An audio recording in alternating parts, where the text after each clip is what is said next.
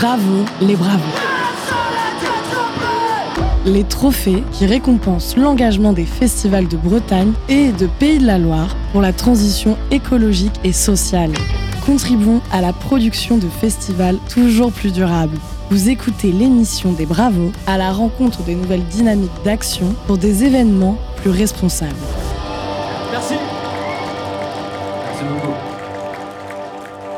La cérémonie des bravos des festivals a eu lieu il y a quelques semaines déjà et entre autres a été euh, récompensé parmi les festivals un collectif de festivals, le collectif des festivals du 5-3 qui regroupe des festivals mayennais et je suis avec Steven Jourdan, coordinateur du festival Un Saint-Jean été à Mayenne pour présenter ce collectif. Déjà bonjour.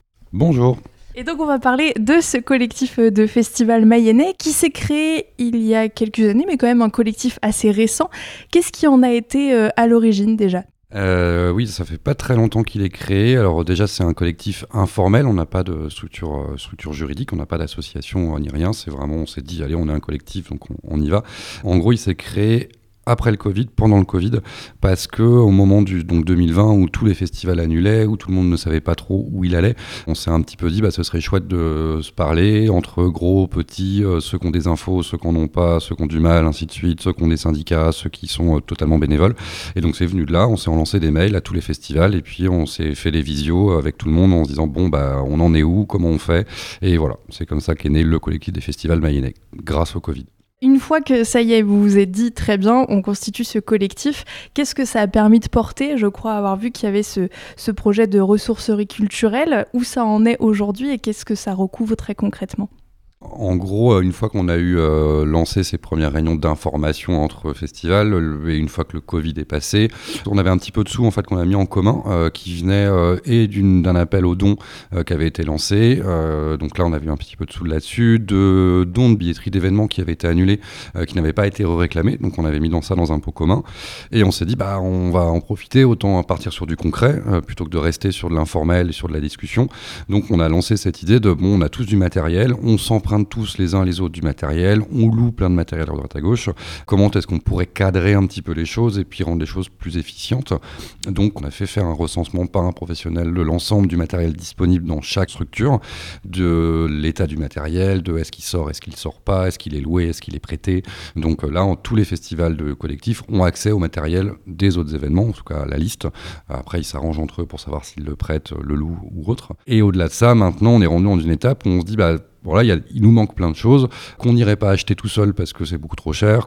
Donc, euh, on a initié en début d'année, la 2022, pour l'édition, l'édition 23, la réunion d'un ce qu'on appelle un kit festival, qui en gros euh, rentre dans un 20 mètres cubes, dans un gros camion, avec des toilettes sèches qui ont été fabriquées exprès, hein, des toilettes simples, des toilettes PMR, des passages de câbles pour les câbles qui traînent partout sur les sites de festival, un petit kit loge avec un frigo, des canapés, euh, des bâches réutilisables pour les ERAS, donc les barrières de chantier qu'on a tous sur nos festivals aussi.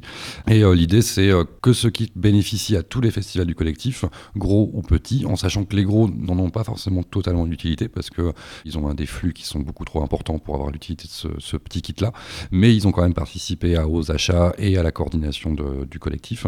Euh, l'objectif, c'est que tout le monde ait au moins un socle de base d'accueil du public et d'accueil des artistes qui est correct et qui correspond aussi aux envies de développement durable. Parce qu'on disait, les bâches, par exemple, pour les ERAS, ça va éviter d'utiliser de la bâche agricole qui est clairement pas terrible. Là, au moins, c'est réutilisable. Les toilettes sèches, ben, il y en a qui n'en ont pas, donc qui font euh, autrement. Là, il y a les toilettes PMR en plus, donc en gros, ça améliore la qualité de l'accueil du public pour tout le monde. Vous écoutez l'émission des Bravos, les trophées qui récompensent l'engagement des festivals de Bretagne et de Pays de la Loire pour des événements plus responsables.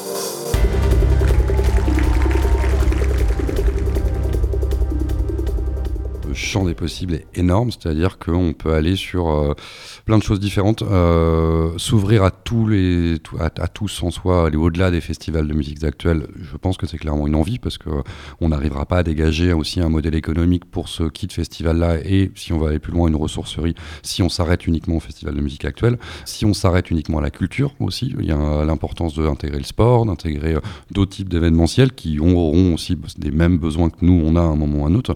Donc c'est un un des objectifs de ce collectif-là, c'est de s'ouvrir à terme un peu plus largement. À quelle échéance Je sais pas. Avec quels moyens Je sais pas.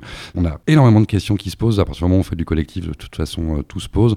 Mais va falloir qu'on se coordonne correctement pour que ça laisse personne sur le carreau et que ce soit réellement bénéfique à tous. Ça peut aller aussi jusqu'à est-ce qu'une filière de recyclage, en tout cas des flux derrière, euh, peut être pensée en commun. Ça, c'est hyper important aussi. À partir du moment où on met les toilettes sèches, il faut bien faire quelque chose aussi de tout ça. Il y a toutes ces questions qui se posent et euh, je pense que c'est plutôt là-dessus qu'on ira plutôt que d'aller sur euh, des choses très lourdes économiquement. Nous, la spécificité, c'est qu'on a des festivals de, qui accueillent 60-70 000 personnes et des festivals qu'on accueille 500. Pour faire en sorte qu'il existe aussi ces deux types de jauges et que ça continue à exister, ce qui est quand même aussi hyper important. Donc, non, je pense qu'on est les seuls de Grand Ouest à avoir créé ce type de collectif-là mais euh, je pense qu'on aura d'autres. C'était une interview réalisée par Marie Chevillard de l'autre radio à Mayenne. Les Bravos est un projet mis en œuvre par le collectif des festivals bretons, le réseau Éco-événements et le pôle de coopération pour les musiques actuelles en Pays de la Loire. Une émission réalisée par la Corlab et la Frappe.